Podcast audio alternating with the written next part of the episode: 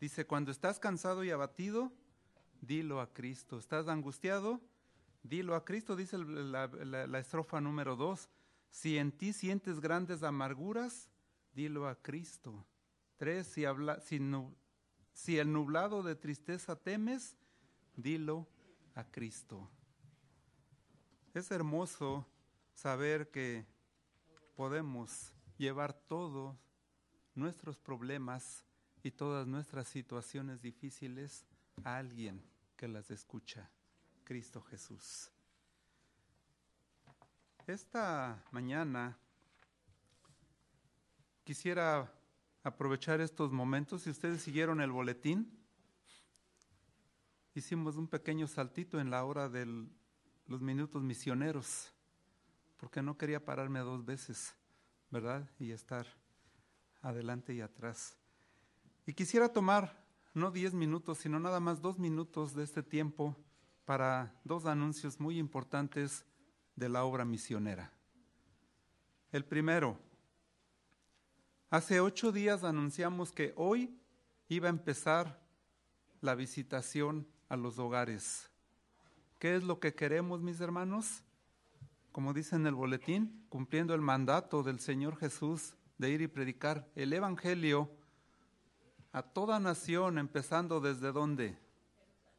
Desde Jerusalén, yendo a Samaria y extendiéndonos más y más cada vez. Pues bien, nuestro alrededor el punto más cerca de nosotros es la ciudad de Azusa. Queremos que con la ayuda de Dios, en tres meses, cuatro máximo, podamos llevar el Evangelio a cada hogar de la ciudad de Azusa. Que cuando el Señor venga y nos pregunte, ¿cumplieron el mandato que yo les dejé de predicar el Evangelio a toda nación, tribu, lengua y pueblo? nosotros le podamos decir, la iglesia adventista lo hizo. Estamos escuchando en los informes misioneros que hemos ido lejos, ¿verdad? Hasta el otro lado de la mar, hasta los países más lejanos. En esta ocasión, este trimestre, se está promoviendo y se está llevando el mensaje aquí en Estados Unidos. Aquí hay necesidad también. Aquí hay gente que no ha escuchado el mensaje del pronto regreso de Jesús, mis hermanos y se está haciendo una fuerte, fuerte predicación en las zonas de los nativos americanos, del indio americano. Y en muchas reservaciones el mensaje va a entrar en una forma muy efectiva en este trimestre. Pero a nuestro alrededor también. Cuando Jesús venga y nos pregunte, le vamos a decir, las ciudades que estaban a nuestro alrededor, Azusa, Sandimas, Covina, también nosotros, la iglesia de Glendora, les llevó el mensaje. La idea era empezar hoy, hermanos. Hubo pequeño cambio, se va a empezar la próxima semana. Y dije, bueno, gracias a Dios, parece que hoy va a seguir la lluvia, pero la próxima semana ni la lluvia nos va a detener, hermanos. Como decimos en México, llueva, truene o relampaguee, vamos a salir a dar el mensaje. Recuerdo que hace como tres años era una de las primeras veces que yo venía aquí a la iglesia de Glendora. Y los jóvenes dijeron, vamos a salir, queremos salir a repartir literatura. Está aquí Fausto, ¿verdad? Y él era uno de los que estuvieron listos. Salimos un domingo, no sé si se acuerdan, Fausto, y un buen grupo de jóvenes. Eh, había pronóstico de lluvia. Estábamos aquí afuera y les dije, vamos a orar para salir. Oramos, me tocó, me pidieron que yo hiciera la oración y le dije, Señor, si va a haber lluvia, deténla hasta que terminemos. Y salimos con la confianza y en el nombre de Dios de que Él nos iba a proteger. Fuimos aquí cerquita en Azusa precisamente. Fuimos, tocamos puertas, repartimos literatura, se agarraron tres hogares que se iniciaron estudios bíblicos en esa misma semana, ¿cierto Fausto? ¿verdad? Y estábamos reuniéndonos para terminar y despedirnos cuando empiezan a caer las gotas de lluvia. Les dije, ahí oramos en la iglesia, vámonos a los carros y regresamos. Pudimos salir, mis hermanos, y eso va a pasar la próxima semana. No sé qué vayan a decir los mentirólogos, pero yo les aseguro que el Señor nos va a ayudar para que podamos salir a repartir la literatura en esos hogares que necesitan escuchar de la palabra de Dios. ¿Y qué necesitamos, hermanos? Sí.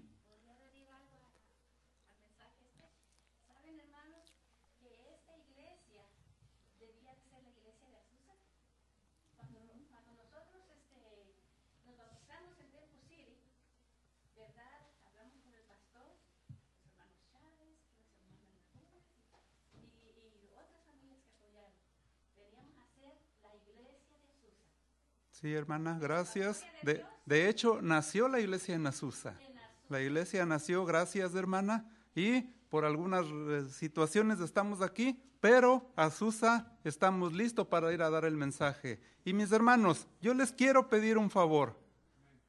Necesitamos mucha ayuda. Necesitamos mucha ayuda. Y yo quisiera esta mañana invitar a cada uno de ustedes a que se unan tenemos territorio que vamos a ir abarcando poco a poco, tenemos literatura que vamos a llevar y necesitamos soldados nada más, hermanos. No voy a pedir que levanten la mano, porque hay una cámara allí y los va a tomar en, en la cámara. Y no quiero después ver a ver quién alzó la mano y no vino, no.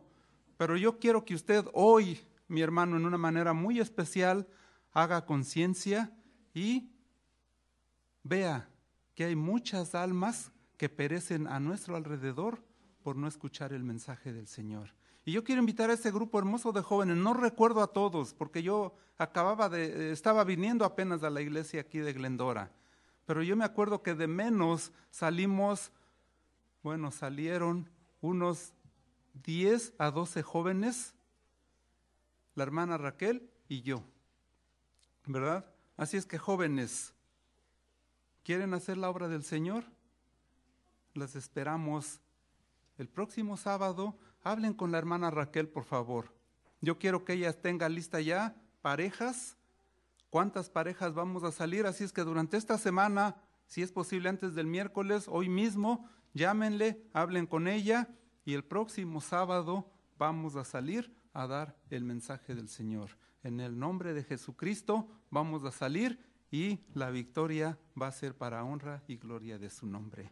Ojalá y puedan ir un buen grupo, mis hermanos. Y la otra forma en que estamos también haciendo obra misionera es los desayunos misioneros. Creo que es un plan que ya todos conocemos. Tenemos tres grupos, estamos formando el cuarto grupo. Yo quisiera pedirles hoy, terminando el sermón, las personas que ya están en un grupo de los desayunos misioneros, vamos a permanecer no más de cinco minutos, hermanos. Por favor, y si nos quedamos rápido, no más de cinco minutos. Y si alguien quiere unirse para formar el cuarto grupo, quédese también. Necesitamos ayuda para seguir con la obra que el Señor nos ha dado de dar a las personas necesitadas. Así es que, por favor, dos invitaciones de la obra misionera. Número uno, únase. No sé cómo pedírselos. Si me pongo de rodillas, si me pongo, no sé, ya no sé qué hacer, pero hermanos, únanse para cumplir la obra del Señor, tocando puertas la próxima semana y semana a semana llevando los desayunos misioneros a esas personas que toca el corazón, mis hermanos. Si alguien no ha tenido esa experiencia de ir una vez a llevarles desayunos a los eh, jornaleros que están ahí esperando que alguien les ofrezca trabajo, hemos encontrado experiencias extraordinarias. Personas que les damos su desayuno y se acercan con mucha pena, se les ve en sus rostros y nos dicen, ¿me puede dar otro? Una persona nos pidió tres veces, me llamó la atención. Yo creo él vio que yo que me le quedé viendo y dice, hace tres días que no tomo alimento. Y ahorita me están ustedes trayendo esos. ¿Quiere recibir bendiciones? Vaya el sábado en la mañana. Es el día que, el día que me toca ir a los desayunos es el día que más gente me dice que Dios lo bendiga. Y es algo que sale del corazón de ellos. Uno lo siente, hermanos. Quiere recibir muchas bendiciones, literalmente que le digan que Dios lo bendiga. Acompáñenos a llevar los desayunos a la gente necesitada. La lectura bíblica que tuvimos en esta mañana la encontramos en el libro de Romanos. Romanos 8, 28, un texto conocido. Quise compartir esta mañana mi texto favorito, hermanos. Este es un texto que me toca mucho el corazón porque es mi texto favorito. Ahorita que yo estaba sentado pensé y dije, cuando yo me muera, que ese texto esté en mi lápida, me gustaría mucho, aunque ya no lo voy a ver, pero el que pase que lo lea, ¿verdad? Dice, y sabemos que a los que aman a Dios, todas las cosas les ayudan a bien, esto es, los que conforme a su propósito son llamados. Me gusta la primera parte especialmente y sabemos que a los que aman a Dios, todas las cosas les ayudan para bien. Es un texto hermoso y muy especial para cuando ocurre algo bueno. Lo he usado yo cuando me han invitado a orar por una, un hermano que compró una casa, una hermana. Usé este texto y dije, para los que aman a Dios, todas las cosas que vienen a bien. Y el Señor le ha dado la bendición de esta hermosa casa. Era una casa hermosa y muy grande que Dios le había dado a esa hermana. Me tocó leer ese texto también en una ocasión que una hermana había tenido su baby. La visitamos en su casa y le leí Romanos 8:28. A los que aman al Señor, todas las cosas les ayudan a bien. Y mire qué bendición le ha dado un baby. Y en cosas así donde siempre hay algo que celebrar, yo le llamo el texto de la celebración, porque dice que a los que aman a Dios, todo les viene a bien. En una ocasión yo hablé de este texto, hace muchos años en la Ciudad de México. Se acerca uno de mis amigos, José, y me dice, Román, ese texto que acabas de leer dice que, eh, dice que a los que aman a Dios todas las cosas les vienen a bien. ¿Cómo lo aplico yo? Mataron a mi hermano. Iba caminando en la noche en la calle en la Ciudad de México y simple y sencillamente lo mataron. ¿Quién? Nunca se supo. ¿Por qué? Tampoco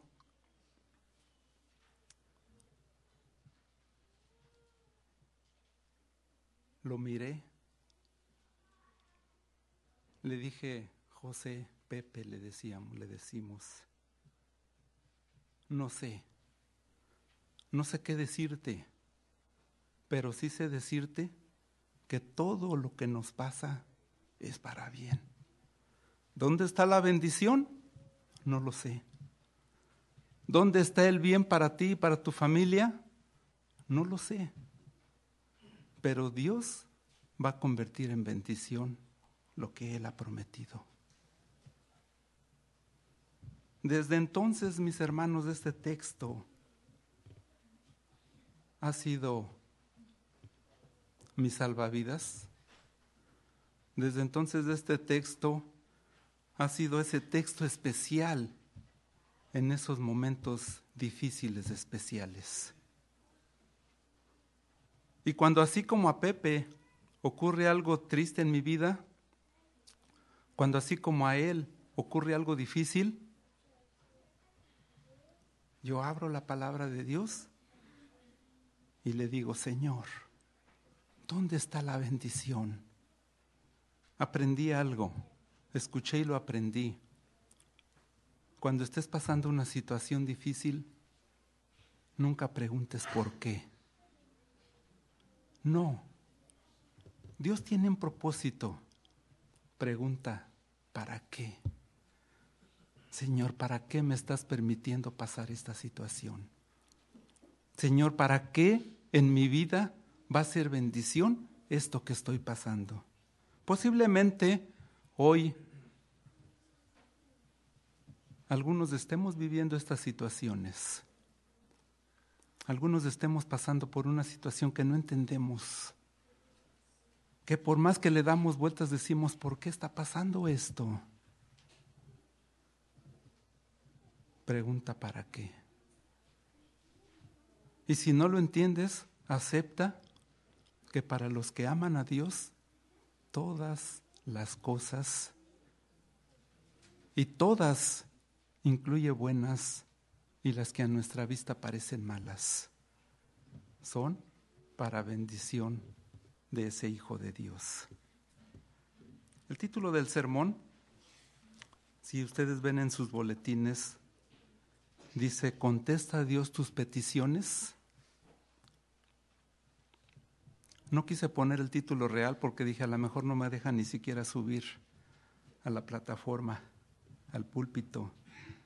El título real es Cuando Dios no escucha nuestras peticiones. Dije, no van a decir, ¿cómo que Dios no escucha mis peticiones? Creo que el hermano no sé qué vaya a predicar. Pero hermano, amigo, visita, ¿Has sentido alguna ocasión que Dios no escucha tu oración? ¿Ha habido ocasiones en que tú oras, le pides a Dios y Dios no escucha esa oración? ¿Y Dios no te da la respuesta que tú estás esperando? Y tú te vuelves a arrodillar y vuelves a pedirle y le dices, Señor, por favor, yo necesito esto. Y Dios no escucha la oración. Ese mensaje el mensaje de esta mañana es para ti si estás en esa situación. Es para ti si en algún momento de tu vida has estado en esta posición. Y es para ti que probablemente en algún tiempo, en alguna ocasión, vamos a pasar una situación como estas. ¿Qué sucede cuando Dios no escucha tu oración? quisiera que nos aferremos a una promesa muy importante. Dice Efesios 3:20. Pueden abrir sus Biblias, mis hermanos, aunque lo van a proyectar, pero a mí me gusta mucho oír el ruido de las Biblias.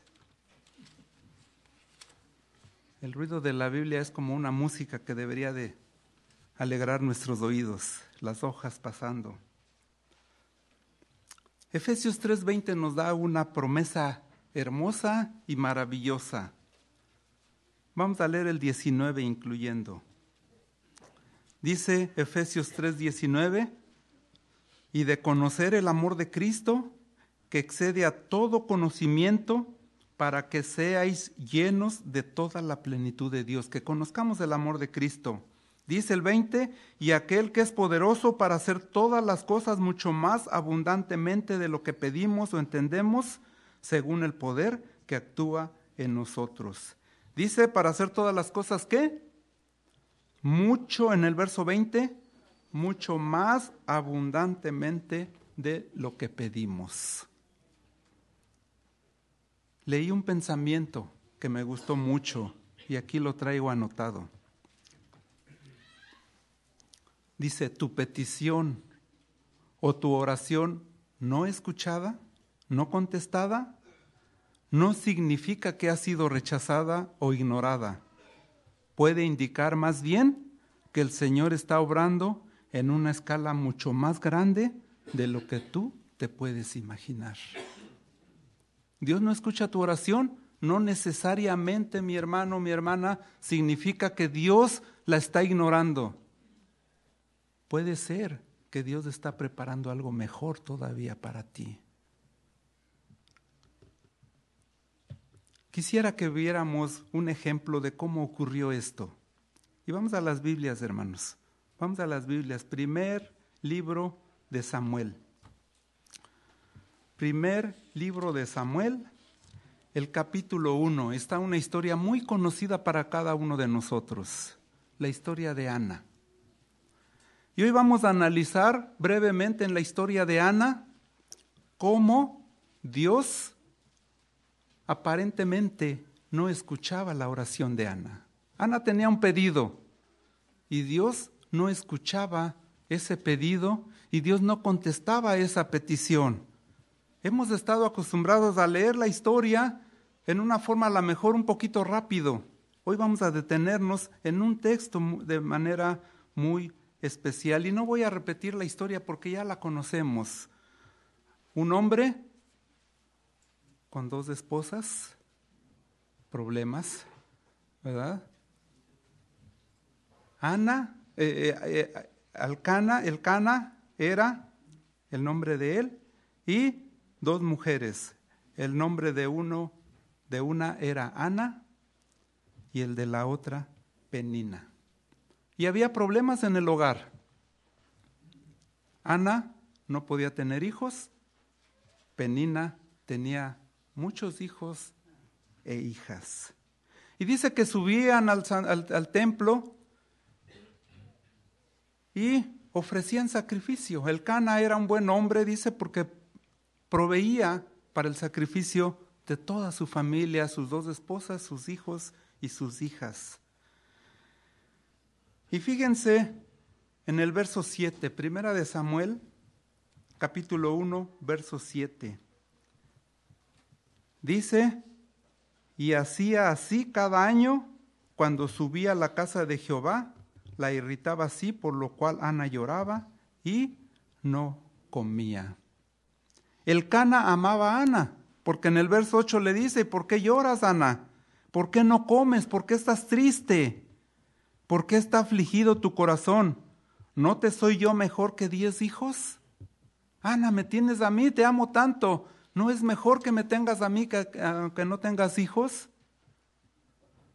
Pero Ana lloraba. Y me gusta en el verso 7, nunca yo había puesto atención a ese verso, mis hermanos, porque dice que así sucedía cada qué?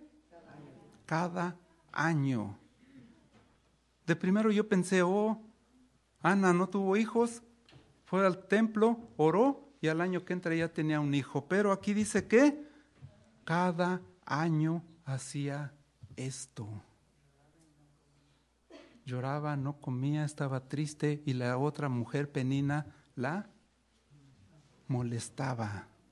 Y todos, todos sabemos, no tener hijos en ese tiempo era, número uno, considerado castigo de Dios. Número dos, no iba a tener descendencia, era una maldición no tener hijos, especialmente hombres. Número tres, no iba a haber quien proveyera para su vejez, era sinónimo de que iba a ser abandonada cuando fuera vieja. Y así había tantas cosas que Ana sufría. Y no sufrió uno, no sufrió dos, no sufrió tres años, sufrió por muchos años. Los hijos de Penina tuvo muchos hijos. Cada cuando se tiene un hijo, por mucho cada año.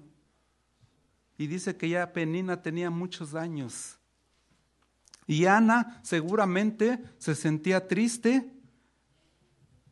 Y ella decía, ¿por qué Dios no escucha mi oración? Ahí tenemos un ejemplo muy claro cuando Dios no escucha una oración. Y me llama la atención en el verso 9, dice, se levantó Ana después que hubo comido y bebido en Silo, y mientras el sacerdote Elí estaba sentado en una silla junto a un pilar del templo de Jehová, ella con amargura de alma oró a Jehová y lloró abundantemente. Hay dos cosas ahí que la palabra de Dios no dice, mis hermanos, pero que Ana hizo. Número uno, rompió dos tradiciones, porque en aquellos tiempos las mujeres no entraban al templo era prohibido para ellas. Ellas y los gentiles se quedaban en el atrio. La mujer no tenía valor delante de la sociedad judía. Pero vemos a Ana adentro. Rompe otra tradición, ora por ella misma. En aquel entonces había un sistema en el cual el sacerdote presentaba los sacrificios por la familia, por la persona, y el mismo sacerdote oraba por ellos. Ana no le importó ser mujer, buscó la ayuda de Dios. Ana no le importó que había un intercesor, era el, el, trabajo del sacerdote, ser el intermediario entre el hombre y Dios. Ana fue directamente al santuario, a la presencia de Dios y fue ante, la el mismo trono de Dios a través de su oración. Ana no quiso buscar solución humana. Ella podía haber dicho, bueno, como lo hizo algunas otras mujeres, le doy mi sierva a Elcana, que tenga un hijo y yo lo crío. No, ella no quiso ayudarle a Dios. Y hay cosas que tenemos que aprender, mis hermanos, cuando Dios no escucha nuestras oraciones. Y varias de ellas las vamos a ver en este ejemplo de Ana. Ella va, ora, se presenta en el santuario, en el templo, y ¿qué hizo? Derrama su alma delante de Jehová. Y finalmente hace un voto al Señor. Si tú me das un hijo, ¿qué voy a hacer con él? Lo voy a entregar aquí en el santuario. Lo voy a traer al templo. Y tal vez nos pongamos a preguntar, mis hermanos, ¿y qué sentido tendría una mujer que por muchos años no ha tenido un hijo? Decir, si tú me das un hijo, yo lo llevo y lo entrego al santuario. Entonces, ¿para qué quieres un hijo si no lo vas a tener? Son cosas que nos tienen que hacer pensar. ¿Qué enseñanza sacamos de esta experiencia de Ana? La primera, si Dios no escucha tu oración, como no escuchaba la, petición y la oración de Ana, asegúrate que tu petición está de acuerdo a la voluntad de Dios. Primer punto importante, mis hermanos. Asegúrate que lo que estás pidiendo sea de acuerdo a la voluntad de Dios. Y ten una cosa en seguro, Dios no te va a dar lo que quieres, te va a dar lo que necesitas. Y a veces pareciera lo mismo, pero es muy diferente. En una ocasión llegó una muchacha a hablar con el pastor. Joven, se estaba divorciando. Y le dice, pastor, yo no entiendo por qué pasó esto. ¿Por qué me estoy divorciando hoy, después de poco tiempo de casada? Yo pedí la dirección de Dios. El muchacho no era de la iglesia y le dice, ¿cómo pediste la dirección de Dios? Mire, él era mi novio. Me propuso matrimonio y le dije, tengo que consultar con Dios. Y yo dije, si esta tarde llueve, me caso con él, es que Dios me va a contestar que sí. Y si no llueve, es que no me tengo que casar con él. Llovió, se casó y ahora se estaba divorciando asegúrate que tu petición esté de acuerdo a la voluntad de Dios. ¿Qué dice la palabra de Dios, mis hermanos? No os juntéis en yugo desigual. Tú no puedes decirle, Señor, Él no es cristiano, pero si tú quieres que me case, que pase esto. Temple City, una muchacha se nos acercó a los ancianos y nos dijo, tengo un novio, no es cristiano, no es adventista y me quiero casar con él. ¿Qué hago? Le dijimos, gánalo. No te cases con él antes de ganarlo para el Señor. Decía un colportor, que conocimos en la Ciudad de México, llegó a él con su esposa. Dice, yo conocí a mi esposa colportando. Llegué, toqué puerta, solteros, que no tengan novia, vamos a tocar puertas del sábado. Buenas noticias. Dice, llegué, toqué la puerta y salió una muchacha.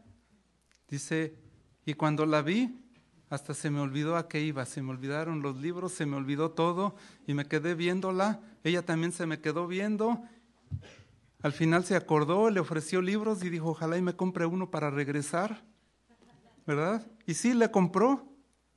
Y este muchacho dice, me enamoré. Cuando ella abrió la puerta yo me enamoré. Pero él sabía que la palabra de Dios dice que no se junten en yugo desigual. Dice, me puse a orar y le dije, una oración ingenua y sencilla, Señor, si me das esa alma, yo te la pongo en tus pies y yo me quedo con lo demás. El, alma es tuya y el cuerpecito es para mí. Mis hermanos, y Dios le concedió el deseo de su corazón. Y él se casó y tenía sus niñas. Él llegó a la Ciudad de México y él era el que el guardatemplo de la iglesia y servía al Señor. Hicieron una hermosa pareja que vivían para honra y gloria del Señor. Nunca pidas pruebas si no es de acuerdo a la voluntad de Dios. En otras palabras, asegúrate que tu petición esté de acuerdo a la voluntad de Dios. Número dos, pon tu petición en las manos de Dios. Ana lo hizo. Ana derramó su alma delante del Señor. Tres, número tres, ten la seguridad de que Dios hará lo mejor para ti. Dice el texto, la historia, que Ana, después de que derramó su, su, alma delante de Dios y de que habló con el sacerdote y el sacerdote le dio una bendición, vete y que tu deseo te sea concedido, dice que ella se fue feliz, comió y no volvió a estar triste. Resultado, al siguiente año Ana estaba con su baby. Perseverancia. Cuarto punto, perseverancia. Ana no oró solamente un año, no oró una vez, oró por muchos años y su deseo fue contestada. ¿Cuál fue el resultado, mis hermanos, de Ana? Primera de Samuel 2.21. Fíjense el resultado de la perseverancia, el resultado de saber que la petición era de acuerdo a la voluntad de Dios, el poner la petición en las manos del Señor y de que él y que Ana sabía que estaba con la plena seguridad de que Dios iba a resolverle su petición. El segundo capítulo en el verso 21 nos dice, y visitó Jehová a Ana y ella concibió y, y dio a luz tres hijos y dos hijas. Y el joven Samuel crecía. ¿Quién fue Samuel, mis hermanos? Fue uno de... Realmente fue el último juez y el más grande. Él fue el que hizo la transición de jueces a reyes, porque él fue el que ungió a Saúl y después a David. Qué bendición, mis hermanos. Todo por una mujer que confió en que su promesa se iba a cumplir, que no claudicó y que por años y años ella estuvo orando hasta que Dios cumplió su propósito. ¿Dios ignoraba la petición de, Ana? No, simplemente la esperó para hacer cosas mayores. Ana solamente quería un hijo. Tuvo tres hijos y dos hijas y aparte a Samuel. Ana quería solamente un hijo que sirviera en el templo. Dios le preparó uno que no solo sirvió en el templo, sino que fue líder de todo el pueblo, fue un líder que llevó al pueblo por el camino recto y fue un hombre ungido por Dios, llamado para ungir al primer rey del pueblo. Cuando Dios no contesta tu oración, querido hermano, no la está ignorando está preparando para darte algo mejor. Decía un pastor, le oraba a Dios y le decía, dame un carrito, dame un carrito, Señor. Y Dios no le dio un carrito. Y él siguió orando hasta que una vez dijo, bueno, Señor, dame lo que tú tengas para mí. Y le dio un carrote, hermanos. Y esto es real, Pastor Manuel López Terrones. Él pedía un carrito chiquito, un carrito aunque sea viejito, un carrito que me lleve. Dios no le dio un carrito. Sus hermanos, de alguna manera, no eran adventistas, no eran cristianos, pero supieron que él necesitaba para transportación, para hacer su trabajo de pastor. Él estaba terminando, salió de la Universidad de Montemorelos, empezó a trabajar en nuestra iglesia Y un día le hablaron, Manuel, ven, tenemos algo para ti. Un carro nuevo del año, listo con las llaves, ahí están, está pagado. Es de toda tu familia para ti. No le pidas algo pequeño al Señor. El Señor tiene cosas grandes para darte y solamente quiere que perseveres, que pidas, que pidas de acuerdo a su voluntad y que tengas la plena seguridad de que Él va a cumplir. Quisiera terminar, mis hermanos, con otra historia que está en la palabra de Dios. Una historia impresionante. Y una historia que nos va a enseñar, mis hermanos, que el problema que tú tengas, la situación por la que estés atravesando, no es más grande que Dios. Dice un texto, dice un, pensamiento bonito. Dice, no le digas a Dios cuán grande es tu problema. No, no lo hagas, Él lo sabe. Dile a tu problema qué Dios tan grande tienes. Y ese Dios tan grande va a solucionar y va a hacer nada el problema. ¿Qué problema atraviesas en tu vida, mi hermano? ¿Qué problemas atravesamos cada uno? No lo sé, pero yo sí quiero decirte hoy que no hay ningún problema que Dios no pueda poner en orden. Y vamos a ver una historia. Quisiera que abrieran sus, sus Biblias en Segunda de Crónicas. Segunda de Crónicas, capítulo 20. Una historia interesante, una historia que nos debe y que el objetivo de esta mañana de estudiarla un poquito es de que nos llene de ánimo, mis hermanos. No hay un problema que sea tan grande que Dios no pueda tomar control de él. Dice que Judá, ya el reino se había dividido en dos, y el rey de Judá era Josafat. Josafat. Y los sirios vienen y quieren pelear contra él, y lo vamos a ver en el verso 3. Todos se unen, todos los pueblos alrededor se unen, y en el verso 3 van a, vienen a pelear con él, alguien va y le avisa, y qué dice en el verso 3? Entonces él tuvo temor, y Josafat humilló su rostro para consultar a Jehová, e hizo pregonar ayuno a toda Judá. Número uno, mis hermanos, Josafat tuvo temor. Josafat tuvo temor de que un pueblo muy grande, un pueblo que lo iba a derrotar sin ningún problema, venía a pelear con él. Pero ¿qué hizo? Una vez que tuvo temor, tú atraviesas por un problema, probablemente tienes temor. Yo tengo temor, mis hermanos, de las situaciones. ¿Qué pasa cuando hay temor? ¿Qué hizo Josafat? Número uno, humilló su rostro. Humíllate delante del Señor. Número dos, consultó a Jehová e hizo pregonar ayuno y oración. ¿Hay situaciones en tu vida? Ayuno y oración, mis hermanos. Ayuno y oración es la respuesta. En el verso 4 nos dice, se reunieron todos los de Judá para pedir socorro a Jehová. ¿Qué hizo? Se unieron, mis hermanos. En la unidad no hay problema que sea tan grande. Por eso en el boletín ponemos una sección que le titulamos El Rincón de la Oración. ¿Hay algún pedido en tu corazón? Ponlo ahí. ¿Qué es el objetivo? Llévate el boletín a tu hogar. Y cada día pon esas peticiones en las manos del Señor. Y el Señor va a obrar milagros. Y el Señor va a obrar bendiciones. Mis hermanos, en la unión dicen, está la fuerza. Verso 5. Entonces Josafat se puso en pie en la asamblea de Judá y de Jerusalén, en la casa de Jehová, delante del atrio nuevo.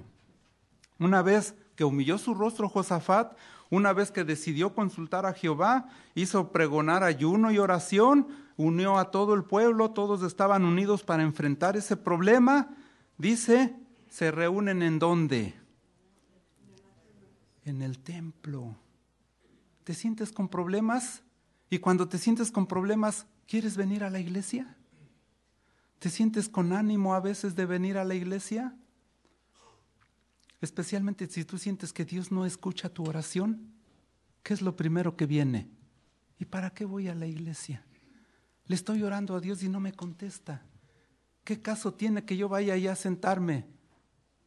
Pero Josafat, con temor, Josafat, con todo el miedo que estaba en la situación, decide reunir a todo el pueblo en el santuario. Vente a la iglesia, mi hermano, cuando sientas que Dios no escucha tus oraciones. Y, fíjense, del verso 6 al 9, qué manera de Josafat de reclamar las bendiciones de Dios. Mis hermanos, lee estos versículos, apréndetelos y de tu manera, en tus palabras, reclama a Dios el cumplimiento de sus bendiciones. Dice el verso 6, y dijo Josafat, Jehová Dios de nuestros padres, ¿no eres tú Dios en el cielo y tienes dominio sobre todos los reinos de las naciones? ¿No está en tu mano la fuerza y poder que no hay quien te resista?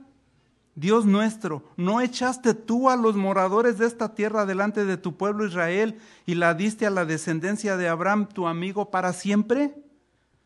Y ellos han habitado en ella y te han edificado en ella un santuario a tu nombre, diciendo, y ahí está donde reclama, si mal viniere sobre nosotros o espada de castigo o pestilencia o hambre, nos presentaremos delante de esta casa y delante de ti, porque tu nombre está en esta casa y a causa de nuestras tribulaciones clamaremos a ti y tú nos oirás y nos salvarás. Hermano, esta situación que atraviesas, hácela saber al Señor y reclama la promesa de que Él promete oír y salvar de nuestras situaciones. Dios responde a esa, pregunta. Dios responde a ese cuestionamiento que hace Josafat en el versos 13 al 15. Dice, y todo Judá estaba de pie delante de Jehová con sus niños y sus mujeres y sus hijos, y estaba allí Hazael, hijo de Zacarías, hijo de Benaía, hijo de Jehiel, hijo de Matanías, levita de los hijos de Asaf, sobre el cual vino el Espíritu de Jehová en medio de la reunión, y dice el verso 15, y dijo, oíd Judá todo y vosotros moradores de Jerusalén, y tú rey Josafat, Jehová os dice así, no temas, no te amedrentes delante de esta multitud tan grande, porque no es tu guerra, sino es la de Dios. Hermano, ¿no te da eso una paz? La situación que atraviesas no es tu guerra. La situación por la que estás viviendo no es tu problema. Es de Dios. Verso 17. No habrá para qué peleéis vosotros en este caso. No tienen que pelear ustedes. Párate estate quieto y ved la salvación de Jehová con vosotros. Promesa grande para ti. Oh querido hermano, no temas ni desmayes. Salid mañana contra tu problema, porque Jehová estará contigo. No tienes que pelear. Muchas veces Dios mandó al pueblo a pelear. Muchas veces preparó el ejército y a veces quitó gente para dejar un ejército más chico para pelear. En esta ocasión le dice, no se preocupen, esta guerra no es tu guerra y esta victoria va a ser la victoria del Señor. Estate quieto, tranquilo y observa las bendiciones de Dios.